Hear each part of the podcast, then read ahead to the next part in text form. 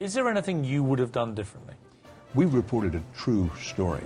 Our colleague Brian Williams is back in Kuwait City tonight after a close call on the skies over Iraq. Controversial Supreme Court nominee Brett Kavanaugh and questions about Kavanaugh's drinking in the past. Sean Hannity, come on up, Sean Hannity. Today, Andrew Cuomo is having a moment. Well, hello. I'm Chris Stirewalt. And I'm Eliana Johnson. Heck yeah. Welcome to Ink Stained Wretches, where we break down what's going wrong and what's going right with the American news media. Eliana, my friend, we're recording remotely today, and it's just not the same. And not just because I am not stuffing my fat face with the pastries that you bring in to ply us with, but that we're, I don't get to hang out with you. So I feel I feel diminished this week. Chris, I was going to say I left the house this morning and I was in such a bad mood. I was like on the verge of tears and yelling at my husband that I oh. like, I'm doing too much stuff and oh my gosh. And then I showed up at the office and there were donuts on the counter and I shoved my face with uh, a giant donut. And it was like this donut sandwich that had frosting in the middle, like a donut sorry, cut in half with all this frosting in the middle. And I just texted my husband. I came into the office and scarfed a huge donut. And my mood went from a one to a four, maybe a five. Maybe a five. Explain this donut to me. So this is like a glazed donut? It was donut. like if you, no, it was like a cake donut, but then okay. it was cut in half, like uh, like, like a bagel. Like, yeah, exactly. Like a bagel with frosting as the cream cheese. Was it a it was, fluffy, whipped kind of frosting? Uh, it was, was it like buttercream, like on a cake. So dense, like with a sour cream consistency. Uh, so this, yeah. This so is like amazing. the the the, the pro-diabetes version of a bagel. We're taking a bagel and we're taking it to the it was, extreme. It was so awesome. Uh, I'm in a much better mood than when I left home this morning, feeling overwhelmed and on the verge of tears. I'm like the bag lady because of all the, you know, breastfeeding stuff. And I always have twenty bags and I'm like dropping them and I couldn't find my car keys and, you know, just the typical stuff. It is. But here thing, we are. But one thing, one thing I always try to remember, and I tell my kids, and I know the very kinds of mornings you're talking about. I had one recently. And I always try to remember you can always start the day over. And I tell my kids this, and I have to remind myself of this all the time. Having a bad day, you're not acting like the person who you want to be. You can stop, and I stop. And I, especially if I've left the house without saying morning prayers and doing my normal ritual in the morning, it's like, okay, I have to stop and I have to reset. And I, I have to over. eat a donut. And now I have to eat. I have to eat a, a giant donut, a, a dough bagel, and yeah, and, and like to a bagel that you a bagel. Uh, you really have to give yourself permission to start the day over, and it. it, it really I totally did after uh, eating the eating that donut. Really did uh, put me in a good mood. Oh, I've been watching this this H B O Max documentary on Gwen Shamblin. Are you familiar? Who's Gwen Shamblin? She she's the head of a kind of. I'm not to the end yet, but it's like a church, but a cult. And it's around, oh, dear. It's basically like believe in Jesus to lose weight. And so these uh. women are on and they're like, she said that I was worshiping the refrigerator instead of God. And I told my husband, like, I totally am worshiping the refrigerator. That's me. It, worshiping what, the refrigerator and the donut definitely put me, you know, I'm having the, a good day after well, worshiping at the refrigerator. I, I if she's, she sounds like a Joel Osteen kind of character. So I, I want to be. She totally uh, is. And she's so skinny. She's like seventy-five pounds and just telling these people to like fast and, you know, get skinny. Well, the uh, all I all I can say is for Jesus, idolatry of anything is idolatry, and certainly you could make the refrigerator your idol. But I will I will withhold further thoughts uh, on any potential heresies taking place around snack foods. Okay, are we ready for our front page? We have like a jam-packed, like so many items above the fold this week. Well, it's a bit, it's one of the biggest news weeks, so we better get going. It really is. These are the stories we thought were most, most important this week. There are a lot of them. Mm-hmm. Chris, massive leak, Roe v. Wade, Politico breaks the news. SCOTUS is primed to overturn the decision based on a leaked draft opinion dated February. And you have some takes on the coverage of the coverage. Well, I want to just start out with, look, it, this is a, there There was a leak around the original Roe decision, but in the- What forty, was it? Tell us. I forget what side, which way, there, but there there was a similar situation that transpired in nineteen seventy-four. But in my lifetime, this is totally unprecedented, right? This is, in a, in a way, one of the biggest news stories of the, our era, because you just don't get this from the Supreme Court. I want to start by mocking everyone involved, of course. And here's the lead of the New York Times story descri- describing the Politico, how Politico got the get. Uh, quote, Politico's top editors and executives spent Sunday morning sipping Bloody Marys and nibbling bite-sized waffles and Wiener Schnitzel mm, as they chatted with top Washington officials, including Secretary of State Anthony Blinken and Jen Psaki, the White House press secretary, at an annual brunch hosted at the opulent Georgetown home of Robert Albritton, a Politico founder. What wasn't discussed? Politico was onto a giant scoop that would rattle the country fewer than thirty-six hours later. Now, I love the Wiener Schnitzel detail. I love, like, when you pack a story with detail and all that stuff. Bite-sized waffles. Don't don't leave out the bite-sized waffles. Well, any waffle can be made bite-sized, but I, I feel like the Wiener Schnitzel is a is a tougher reach. It's like a veal McNugget, and I I I, I credit the Albritons and their swishy brunch for having this delicious food, but I also feel like there there are the way that Politico got this, it, the the way they got it, and also, by the way, I will say how they characterized the state of the court certainly created a huge a huge disruption. But I don't know. I obviously Politico's got to got to do the right do do the right thing journalistically to get the story and get it out there and get the scoop. And if something like this lands in your lap, Uh, you got it, you know, you take it and you go with it. On the other hand, on the other hand, I also think, I also think that the the characterization of what the what the conditions on the court are and who the sources were on that stuff tended to increase controversy rather than take. Uh, what do you What do you mean by that? So we don't know. We don't know who the source is. So uh, um, not only do we not know who the source is, obviously, but we don't know if the person who is describing what the vote on the court is, is the same source that leaked the document. And we don't know how current that, inf- how, how up to date this information is. The leaked opinion was drafted months ago, and obviously things have changed since then. I just think that Politico started the ball rolling and started the ball rolling in the in the deterministic direction that this is what it's going to be, when, of course, this is not what it's going to be. This was what Sam Alito, probably the hardest line on abortion on the court, wished it would have been when he drafted it in February. But how popular that decision would be with the other justices and what the five three vote is really for, is it for this, is it for something else, I think got lost in the shuffle a little bit.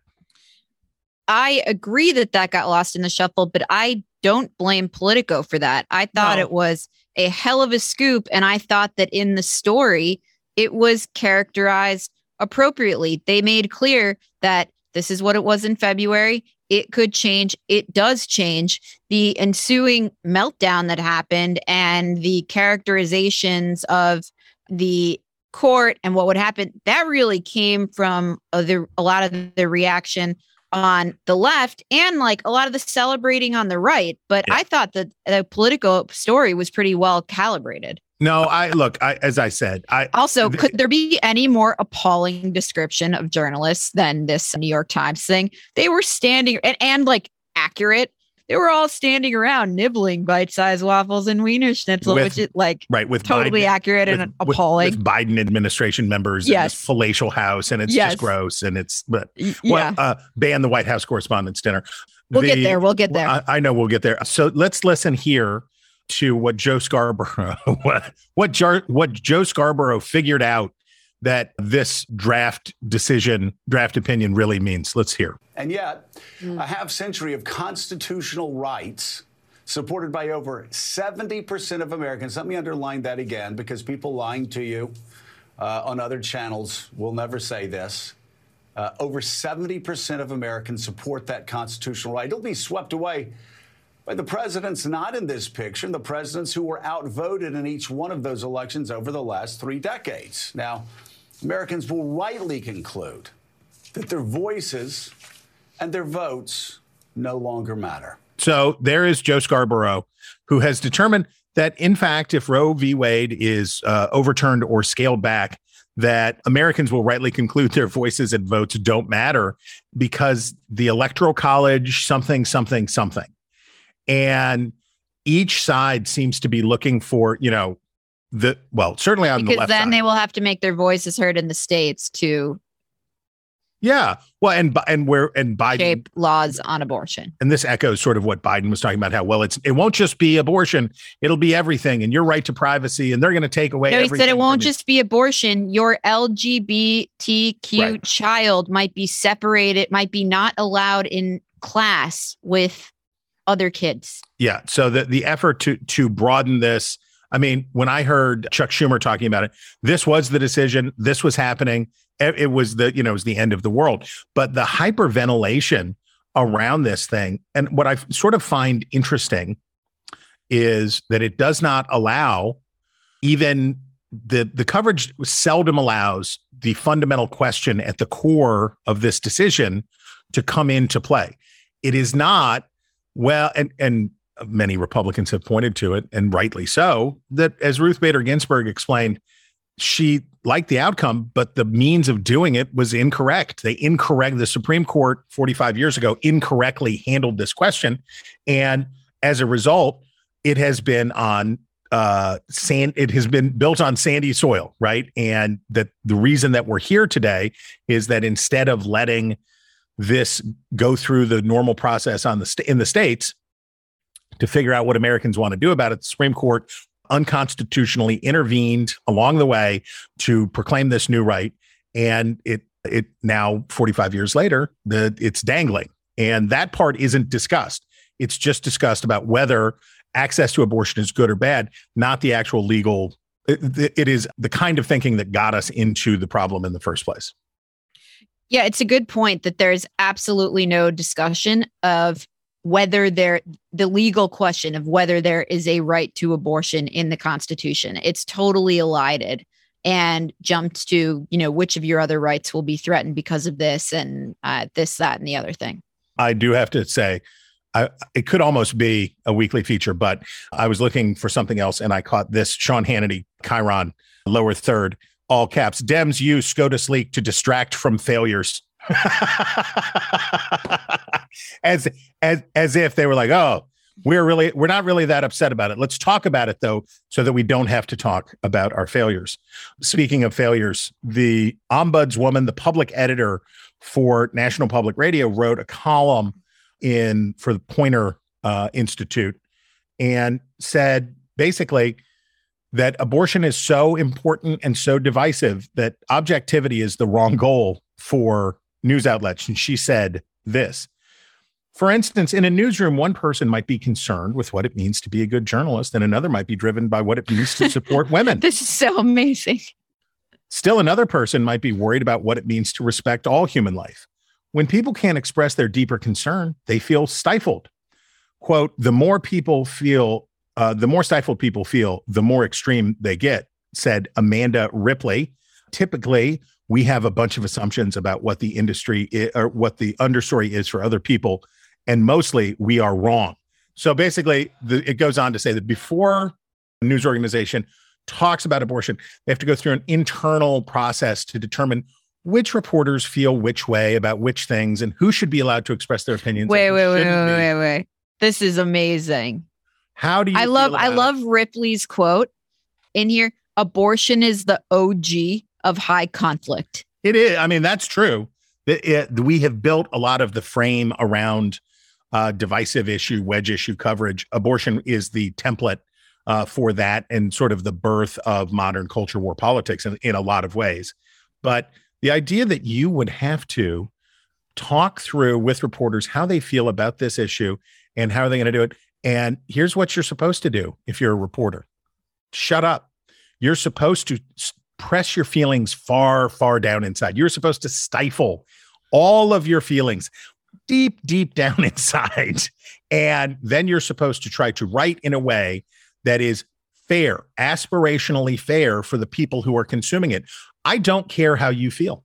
I just don't care how a reporter feels about uh, the story that they're covering. In fact, I want the opposite. I don't want to even be able to figure out how the reporter covering the story. Now, this is, of course, different than a columnist or an opinion writer, but I really don't care.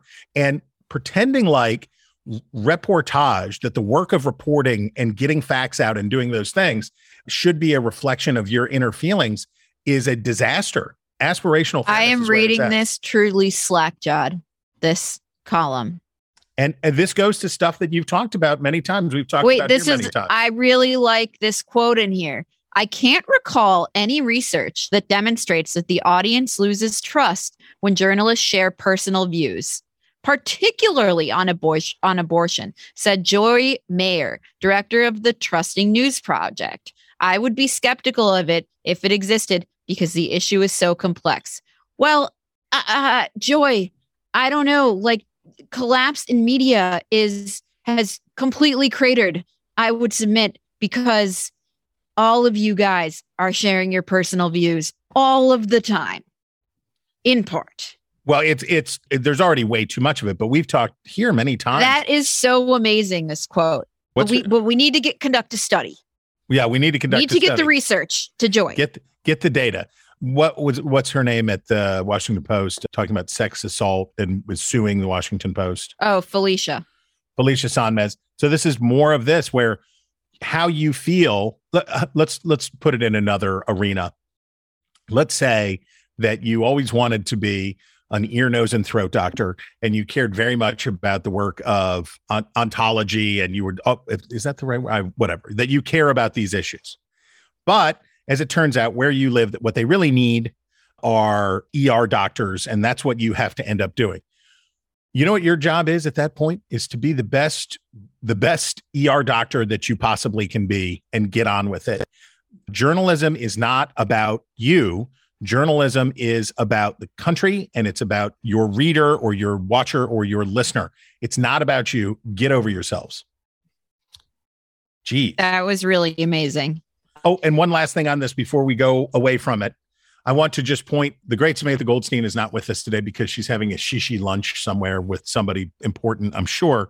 But the work that she did with Carlin Bowman, A E I fellow emeritus, uh, on collecting what Americans really think about abortion is incredibly useful, because I have watched through this process a lot of cherry picking of polls talking about Americans think this about Roe v. Wade, Americans think that about uh, Roe v. Wade. If you look, if you look just under the surface, you can see this is a hugely complicated issue, and there are not. It is not a pro-life, pro-choice question, as advocacy groups would pressure and as the media often pressures. This is a, as would be expected with something so sensitive, this is a hugely nuanced issue. So we'll put in the show notes their great piece on this if you want to get a better grasp. And by the way, the press should get a better grasp on public opinion on abortion. You're on a roll, Chris. My my portion of the front page is coming right after this next item. But the next, this one is, well, you don't like when I say yours, but well, they're uh, ours. We share them together. We share them together. But what did you? Well, what did you think of the primary coverage from Ohio? J D. Vance's went out there and Donald Trump. What were your takeaways from that? Not not all that different. For I guess I think it is different from yours. I think you're you're you think that they emphasize that the press emphasized Trump's endorsement too much in Ohio, but I do think it helped Vance quite a bit more than I think it will help the other candidates Trump has endorsed. But I think in Ohio, like Trump's endorsement was quite well timed, yeah. and. And that it was important to Vance. So I don't think it was wrong to emphasize it. But what's your thought? I agree with I agree with you completely. I, I think in this case, as you say, the timing of it was just right. The race was moving, and the undecideds, it w- they waited until just a couple weeks, couple few weeks before when the undecideds would start to move. And Trump, the, the other reason that Trump's endorsement here was so important was that Vance's biggest liability in the eyes of nationalist voters in Ohio was, is he, he, the former never Trump, anti-Trump, derider of Trump, uh, it has, is his conversion uh, real? And there's only one person that could really absolve him of the former stuff, which was Trump himself. So for all of the people who love J D. Vance spewing the white hot hate and going on Tucker Carlson and all of the ways that J D. Vance has made himself the candidate for those voters, the one holdup would be, well, but he did say the bad stuff about Trump. Is he the, in coverage on election night, I believe I referred to J D. Vance as a, a baklava of phoniness, like layer, like you, you, were you serious this time or this time or this time or this time? And so that concern among those voters. So uh, that's a long way of saying no candidate could be helped as much by a Trump endorsement as J D. Vance. Uh, and it is a pro-Trump state. What I think the coverage got wrong is extrapolating out from that into other races, into Nebraska, into North Carolina, into Georgia. Different races, different candidates, different people, different stuff. And a lot of it tended to overlook that in Ohio, Mike DeWine, the mainstream conservative Republican of, you know, of the old guard, won in a walk, right? He crushed it against a Trump-aligned challenger. So it was just, it was more complicated, I think, than a lot of coverage made it seem. And I do think that, well, we'll see how the other Trump-backed candidates do in these primaries, but I wouldn't be surprised if a handful of them lose, and it'll be a more complicated picture when we get through them. This one was, uh, that was a win for them. Yeah, and we should remember also the truth that in these primaries, both the media and Trump, the media and Trump as often are aligned, right? They want the story to be Trump. Trump wants the story to be Trump. And that's the one thing that has united Donald Trump and his frenemies in the press for a long time, is that he makes a, he makes a wilder story and he brings more interest into it. And so I think there's going to be always going to be a tendency to overstate Trump's role. Well, speaking of which, Chris, onto my front page item, which is the White House Correspondents' Dinner. We are in May of twenty twenty-two. Mm-hmm. White House Correspondents' Dinner was Saturday. I clicked through the link to who was getting awards for what at the White House Correspondents' Dinner. And like, none of these awards that were given out were for coverage of the White House and President right? Biden. The Jonathan Swan got an award for his podcast on the aftermath of, you know, November through January of the Trump administration. And somebody else got an award for the, Jonathan Karl got an award for coverage of January sixth. But you are correct that like they want the story to be Trump and they're giving awards for coverage of Trump. And hand in hand with the twenty twenty-two White House Correspondents' Dinner giving awards for coverage of somebody who's not president anymore was this Politico magazine piece by Max Tani, headline being "The Fall of the White House Correspondent." Yeah. And I want to read a quote from it. Quote, "The dulling down of the White House beat is not due to a lack of reportorial talent in the room, nor has it meant that the work being done hasn't been important. Dot, dot, dot. Running for office against Donald Trump, the most theatrical, attention-seeking, beltway panic-inducing president in living memory, Biden pledged to make Washington news boring again." And then a White House correspondent, unnamed, is quoted saying, "Jen is very good at her job," referring to Jen Psaki, "which is unfortunate. One reporter who has covered the past two administrations from the room said, and the work is a lot less rewarding because you're no longer saving democracy from Sean Spicer and his men's warehouse suit. Jawing with Jen just makes you look like an a-hole. Rest assured, sir, you know, you already look like an a-hole for saying that." That's so and funny. It is unbelievable, like the sneering condescension that these people have. But I submit, of course, covering the Trump presidency was uh, special because Trump was a different sort of president. But I agree, there's not a lack of reportorial talent in the room. There is a lack of motivation yeah. to, there's no shortage of bad news to cover, of scandals to find, of failures to reveal. There is a motivation and a lack of serious, credible and unbiased people who are motivated to give these people a run for their money. And the idea, as that White House reporter said, that you're going to look like an a-hole if you jaw with Jen, like puts in perfect relief what the problem is with these White House correspondents. And I thought that the real failure of this Max Tani article was like taking this stuff at face value that, oh, yeah, things are just more boring and boo-hoo, and not interrogating this. Like, inflation is at record highs. There is a crisis on the southern border. thirteen Marines died when we were evacuating Afghanistan. And he like goes with the idea that, yeah, oh, and Biden is like obviously losing his marbles here. And there's a lot to cover. There's a lot to cover. That leads like perfectly into our next item here. Well, I, I think it can, I think both things can be true.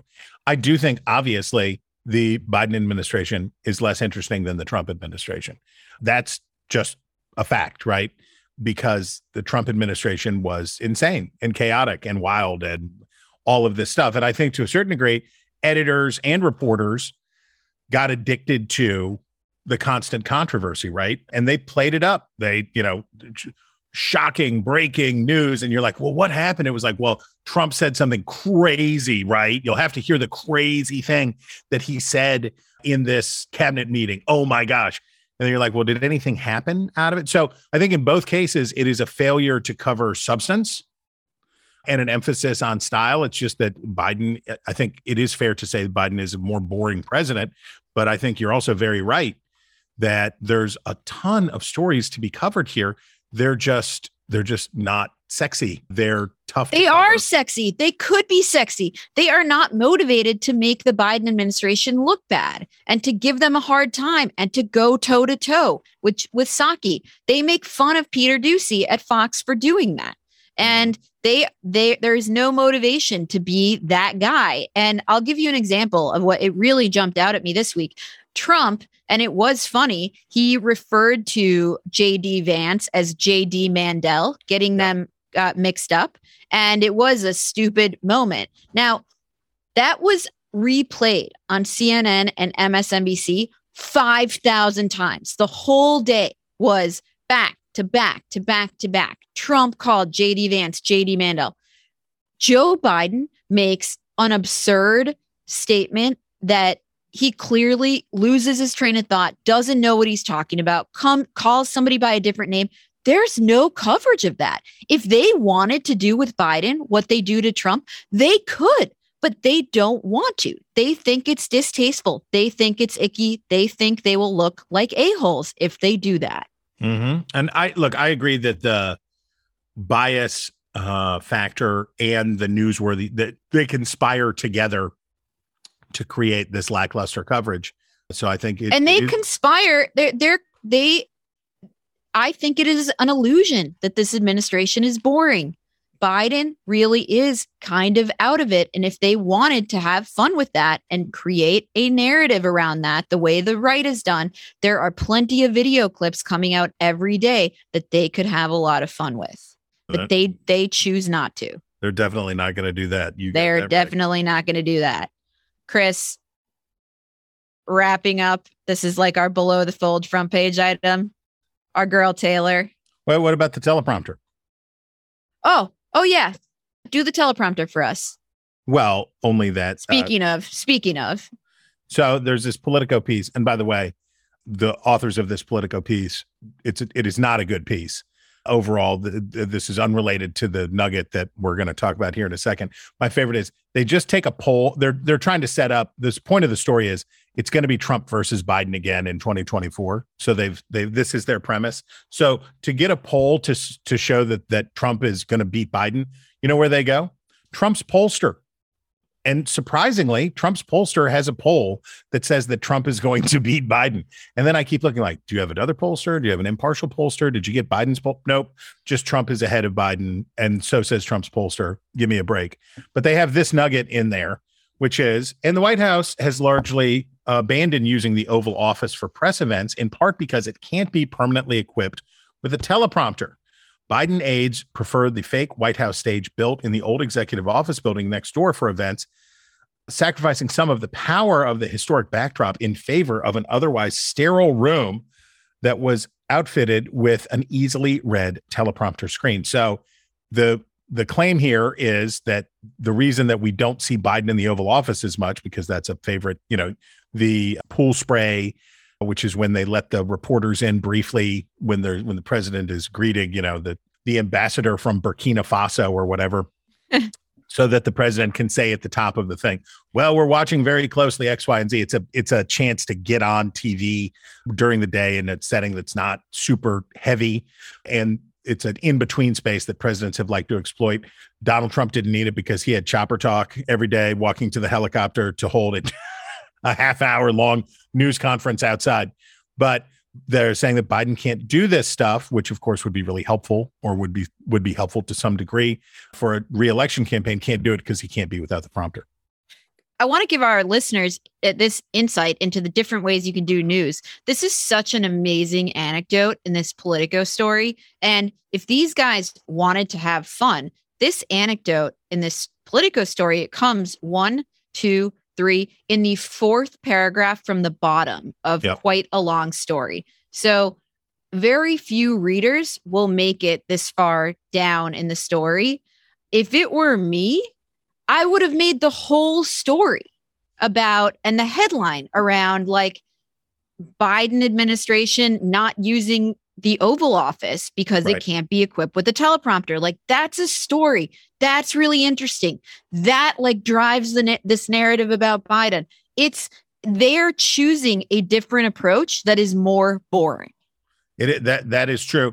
And a good editor of this piece, aside from making them put in better polling, would have said, guys, I think this is a standalone. Let's pull this out. You'd say, we're going to run it as a sidebar.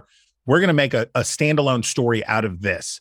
Because as you say, you could get five hundred words on this pretty quickly because you'd say, okay, well, how often has he done these? It is such a sexy anecdote. That's amazing. Like how many Oval Office addresses versus how many in this sterile room? Like how right. many times versus other presidencies? You could completely build that out. In fact, I'm going to assign that at the Free Beacon. That's there it really is. Good. There, there it is. is. There, there it is. is. Love it. All right. What, uh, what else you got? Oh, then? My gosh. Our girl, Taylor. I'm so glad we paused on that. That, that was fun. You um, liked it. You like it so much that you your Minnesota accent just came out. Oh, it did? What on what? Oh my gosh.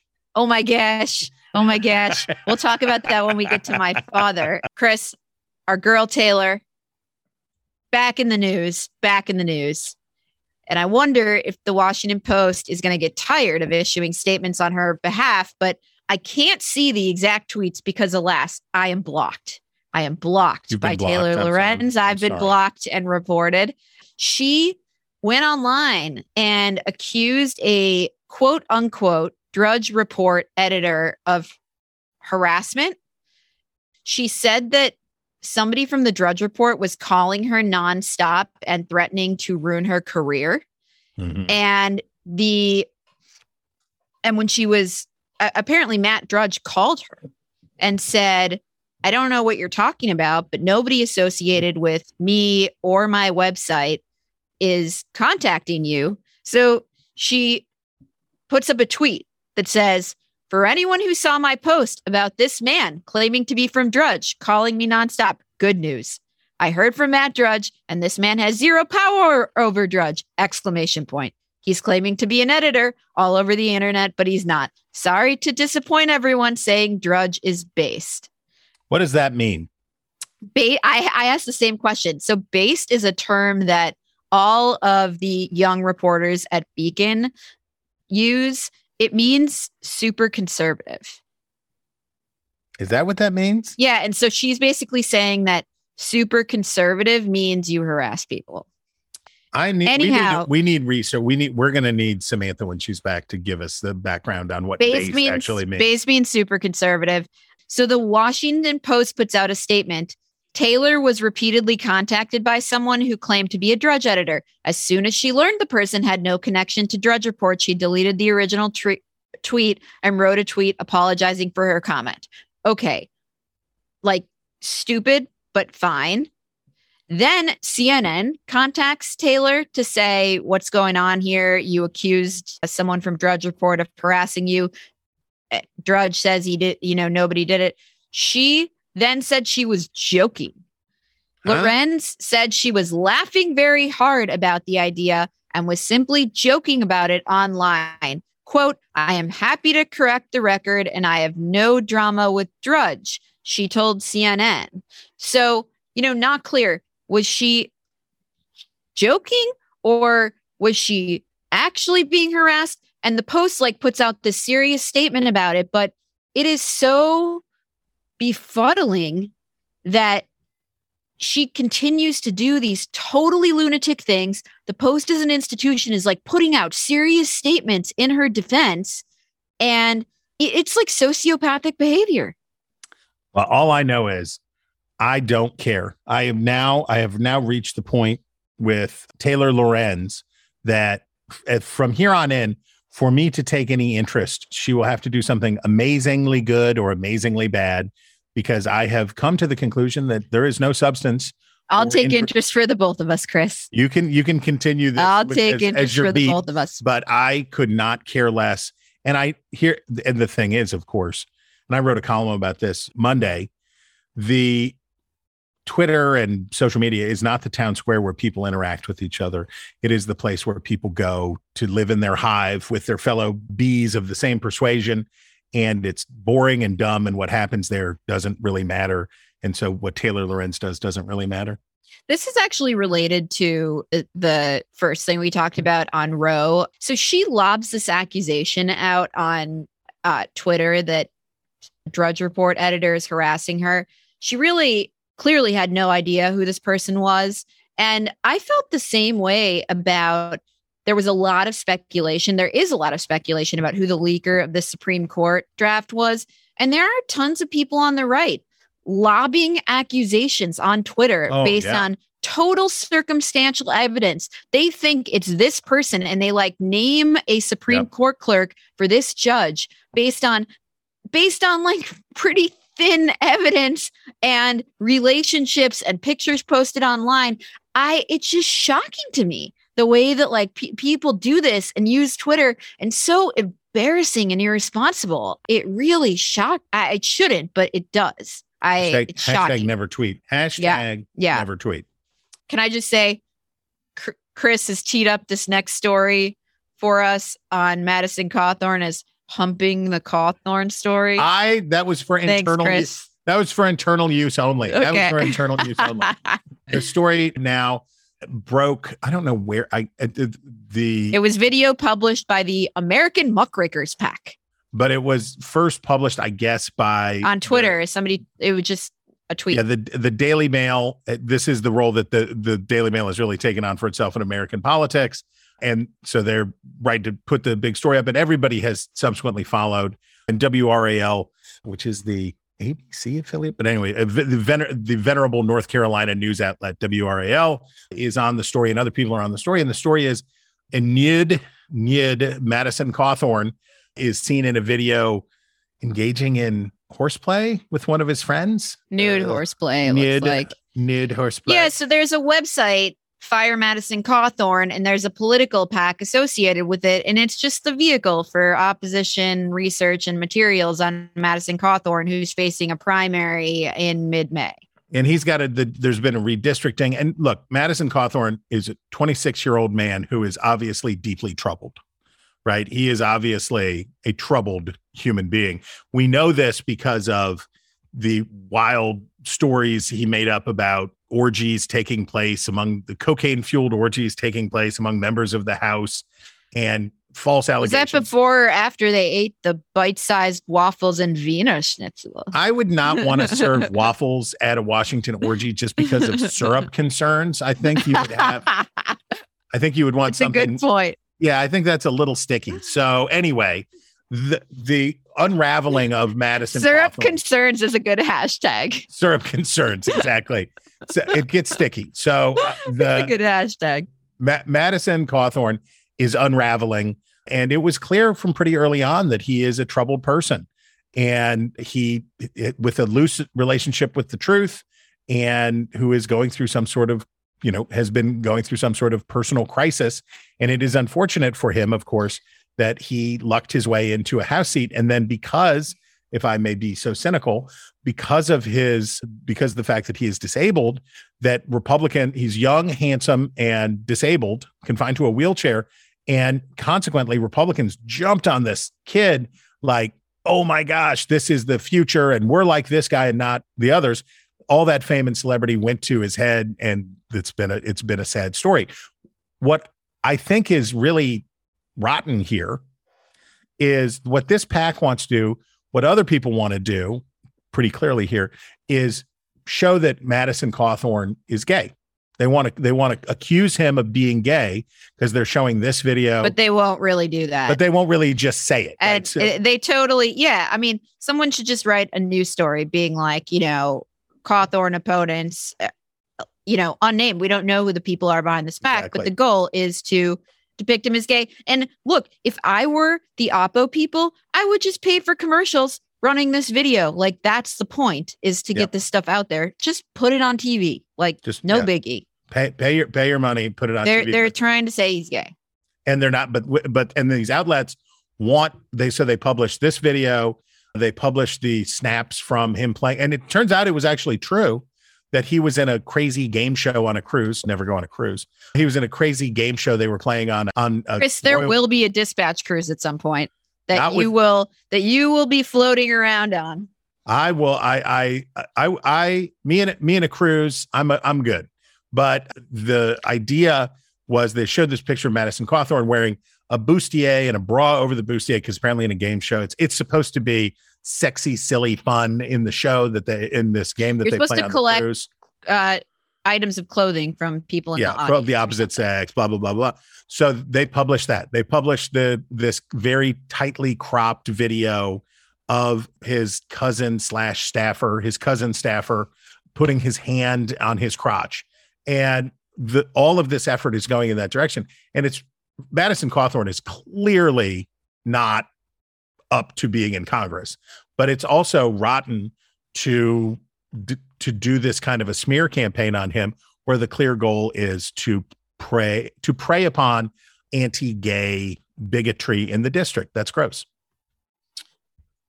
It is that time, Chris. Oh, yeah. It is that time. Obsessions. Where we break down the stories we can't get out of our heads. And frankly, this is coming a little late because I couldn't get out of my head several of the stories that we already talked about, particularly the idea that it's just really boring to cover the White House now. But as always, you lead me by example. What is your obsession? It's the other way around. We I go first on the last one, but I, I will give you my obsession because why not? Because you're a and, kind, generous man. And my obsession is your obsession. My obsession is is your excellence with these obsessions. So I'm going to I'm going to defer and uh, reserve the balance of my time for the gentle lady from Minnesota. Okay, okay. My obsession is the two New York Times profiles, one on Elon Musk. Came out today. This is Thursday. And the other, a three-part profile on Tucker Carlson that came out over the weekend. And it brought to mind my friend Fred Barnes of the late Weekly Standard. He liked to say that some of the scariest words in the English language were the New York Times' announcement, first in a series. Mm-hmm, and mm-hmm.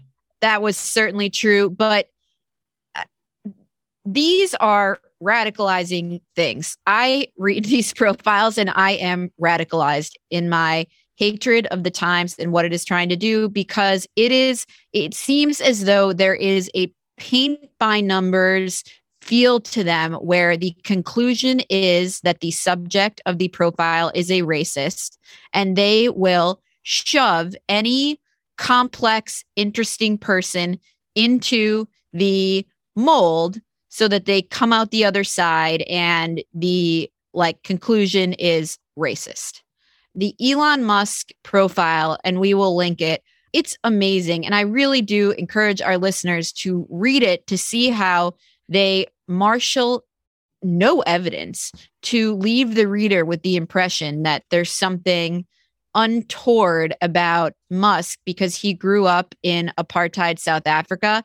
And it tries to say that we can learn something from like the general milieu that Musk yes. grew up in about what Musk believes, and tries to say that he's, because he's a racist, he, that he likes free speech because he's a racist. Yeah. Among the things we learn are that his father was a politician in South Africa in an anti-apartheid party, yep, that Musk did not want to participate in South Africa's mandatory military service because he would have had to participate in the apartheid regime, and that Musk stood up for a white student who used an, or stood up to a white student who used a racist slur towards a Black, and that Musk was bullied for doing so, et cetera, et cetera. And nonetheless, the impression that they try to give the reader is that he's a racist, even though all these facts. So they tell us, they, they quote a classmate saying, quote, "We were really clueless as white South African teenagers, really clueless." Another says, "I think his ideas about free speech are very classic liberal and not nuanced." Nah, wait, so the the classical liberalism of his point of view is is not nuanced? It's not nuanced. That's a problem. And then they say after classical all liberalism these facts, is not nuanced? Okay. After after all these facts that would suggest he is not a racist, they say, "Some who knew Mister Musk from his young days in South Africa said people should not discount the evolution he could have gone through once he left apartheid and South Africa behind, even though they've marshaled no evidence to suggest he was a racist." And then they say, you know, so-and-so who was in German class with Mister Musk recalled his own transformation. Like, it is totally sickening what they tried to do to him. And it's like they set out with their conclusion and they marshaled all the facts that contradicted it, and they kept the conclusion and just shoved everything into the mold and, and hit publish. And the Tucker one, it's more complicated because there's there are more objectionable things and actual bigoted things that Tucker has said. Nonetheless, I thought that they, like, Tucker's rise is really interesting. And well, a lot of people who have embraced Trumpism have like become, they haven't found the professional success that Tucker has. They don't, frankly, have his intellect, his rhetorical skill, his talent. And they have to, they're, the only explanation that they can come up with for his success is he's racist. Like, the conclusion is he's racist.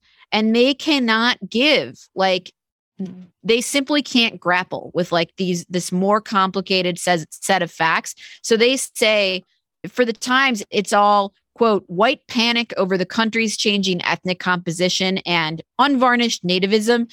And they just don't have any room in their narrative for media bias, woke insanity, inflation, crime, like other things the Biden administration's doing. It is just a single-minded focus on race.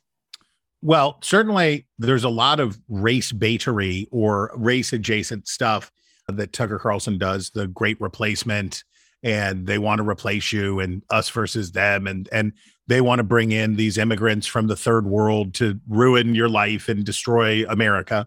And it's it's there, right? It's a definite, it it, it is a definite undercurrent. But I think what I object to about this New York Times piece is that they're doing with Tucker Carlson what they accuse of what they accuse Tucker Carlson of doing, right? Tucker Carlson's not that important. He has a loyal following, and a couple few million people watch him on weeknights and all that stuff. But he's a fringo, right? He's got he has moved decidedly out into weirder and weirder spaces with the for this high saliency with these sort of addicted consumers who are his super fans. And he's very influential with those people. And certainly he can point to the J D Vance election in Ohio as proof of concept, right? That he did it. He took J D Vance when he couldn't get, couldn't find purchase with this movement, with this nationalist movement, and he validated him, and then Trump validated Vance, right? So he can certainly say that he has his influence in this movement and in this space. But to focus on him and put this sort of depth of coverage and into the deep inside the mind of Tucker Carlson and all of these things way overstates his significance and does with Carlson what Carlson does with the liberal media night after night, right? He cherry picks out instances of crazy conduct by the liberal media and says, this is what they are doing to you. And here they are, they find this one, one guy, one show. And again, not to say it's not influential, but I just, I, I feel like they are, they're doing what they accused him of. It is, it is one hundred percent projection. And this is the case, case in point. They, they accuse Carlson of, they, they tut tut him for devoting, quote, insufficient, quote, airtime to opposing views. This is the newspaper that two years ago ran out an opinion editor for having the temerity to publish a Tom oh, Cotton God. op-ed. And it is honestly, it's more a description, as you say, of like the Times and their friends than than of Carlson. They say bigoted, intolerant, sealed in a bubble of their own conspiracy theories. Like they, they're describing themselves. Yeah. And, that is and, what they are. I think that's, I think, I think there is projection going on. And there's also just, and we talk about it all the time, but just to, to r- remind, post-journalism is the term. And this is where journalism or faux journalism is about creating strong bonds with consumers of your product in order to habituate them and keep them in a highly competitive marketplace. And a great way to do that is, as Tucker Carlson does, talk about, obsess about us versus them, and it's us versus them, and it's us versus them. Well, so's the New York Times. And it's different in, in profound ways, yeah. And I acknowledge it's different, but it is the same model. Chris, time for my favorite segment of the week. Yeah, there Reader you go. Mail. We have some awesome mail this week. First up is Nick with a wonderful question. Nick is a W B U alumna, alumnus, alumnus, alumnus, alumnus, native son of Chester, West Virginia. What up, Chester? Home of the world's largest teapot. The Homer Laughlin China Company. Have you Nick ever used asked, Fiestaware? Have you ever used Fiestaware? What Are is you familiar? That? The brightly colored, solid colored, uh, glazed ceramic plates and dinner, whatever you call. I don't know what the term is for that stuff, but for for dinnerware, Fiestaware, I'm sure you've used it, is from the Homer Laughlin China Company. I'm going to look it up right now. Hold on. Fiestaware. In Newell, in in Newell, West Virginia. And oh, I've never used that, but I, it looks nice. It's great. I love it. Okay, never used it. Okay, Nick wants to know, what are the effects of the turnover of the news cycle on the motivation of journalists? As a consumer, it feels like the Watergate level controversies in modern politics are forgotten and come with no political cost to the subject because the public is pushed quickly to the next outrage. Therefore, as an outsider, I sense that journalists are less likely to pursue a story that would require the public to stay engaged for weeks or months. I, I, I will quote uh, a great editor of mine, Stephen G. Smith, who one of his one of his axioms was, don't run past the story. So very often we have a tendency, it's like, okay, here's the thing, now we're moving on, da da da da, and we haven't really covered it, and we haven't really helped readers or viewers or listeners understand what it is and go to the right kind of depth. We're so driven by the micro news cycle. And this is, and I don't, I don't mean to just bag on Twitter all the time, but this is one of the ways in which journalist Twitter addiction is damaging to our vocation, because you get the scoop, you do the story, and with, except for something like this with Politico's Super Scoop, the stories, it evaporates. Nick's right. It's already gone, right? We had the scoop and here it goes. Now we're on to the next thing. Twitter is not a waterfall, or social media is not a waterfall that brings a succession of stories, right? It's not like, oh, then we had this story, and then we had that story, we had this story, and we had that story. It's sort of an infinity loop. It's sort of a, Mo- it's it's a Mobius strip. It is everything all at once. And it's very hard for news outlets to prioritize stories anymore, to say, this is the most important story, this is the second most important story, this is the third most important story. We're focusing on this, we're focusing on that. I think the motivation, the the immediacy of everything has caused us to overvalue scoops and breaking news. And that is, that is a problem. as opposed to depth of coverage. I think that is a problem, but I also think part of the problem is that audiences just don't have a very long attention span, right? They don't, they they are not they're not going to hang around for the in-depth coverage. Nick, you were asking about the political cost to the subject, and I think it it's true that if it's one story that's a big story and it comes in a single story or two stories in a week, it usually passes. And that if it were me, and when it is me, like architecting um, a story and trying to do damage, it has to be several stories over a period of months. It is hard to do with one story, but also Watergate wasn't one story. It was drip, drip, drip, drip. And in that sense, I don't think that much has changed, but you're right that the way to keep the public engaged on a story is to draw out the coverage and to have, you know, one thing every week. And I think the damaging political stories, we just saw this with this congressman from Hawaii who had this weird arrangement. He was like a pilot. He had a separate job for a Hawaiian airline.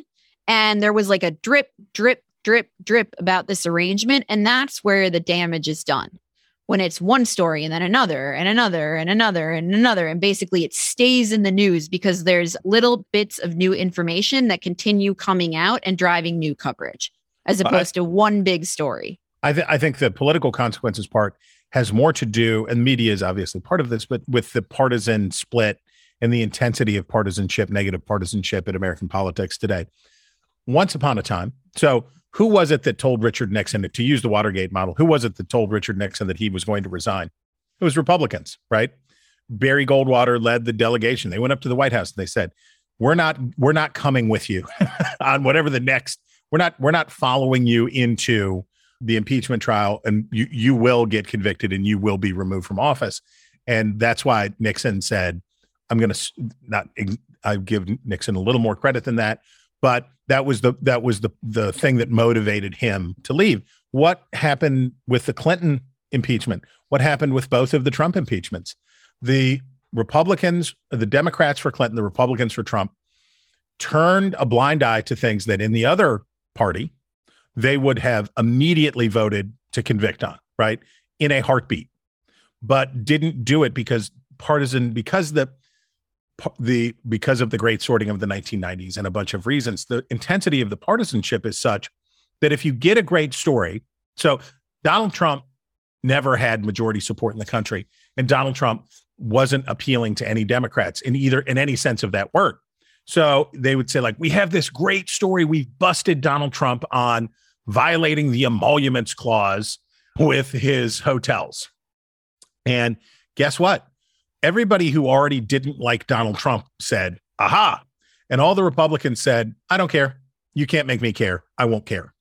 And that's the problem. The problem is that because of the way partisanship works, that politicians don't pay a price because the sides don't hold themselves accountable any anymore in a, in a real way. Chris, next up, we have a hilarious note from Glenn. And Glenn writes, hi, Eliana. I love the podcast. I listen as soon as it hits my Apple podcast feed. I'm also a longtime reader of Powerline. What is Powerline? Not from Glenn. That I was going to say.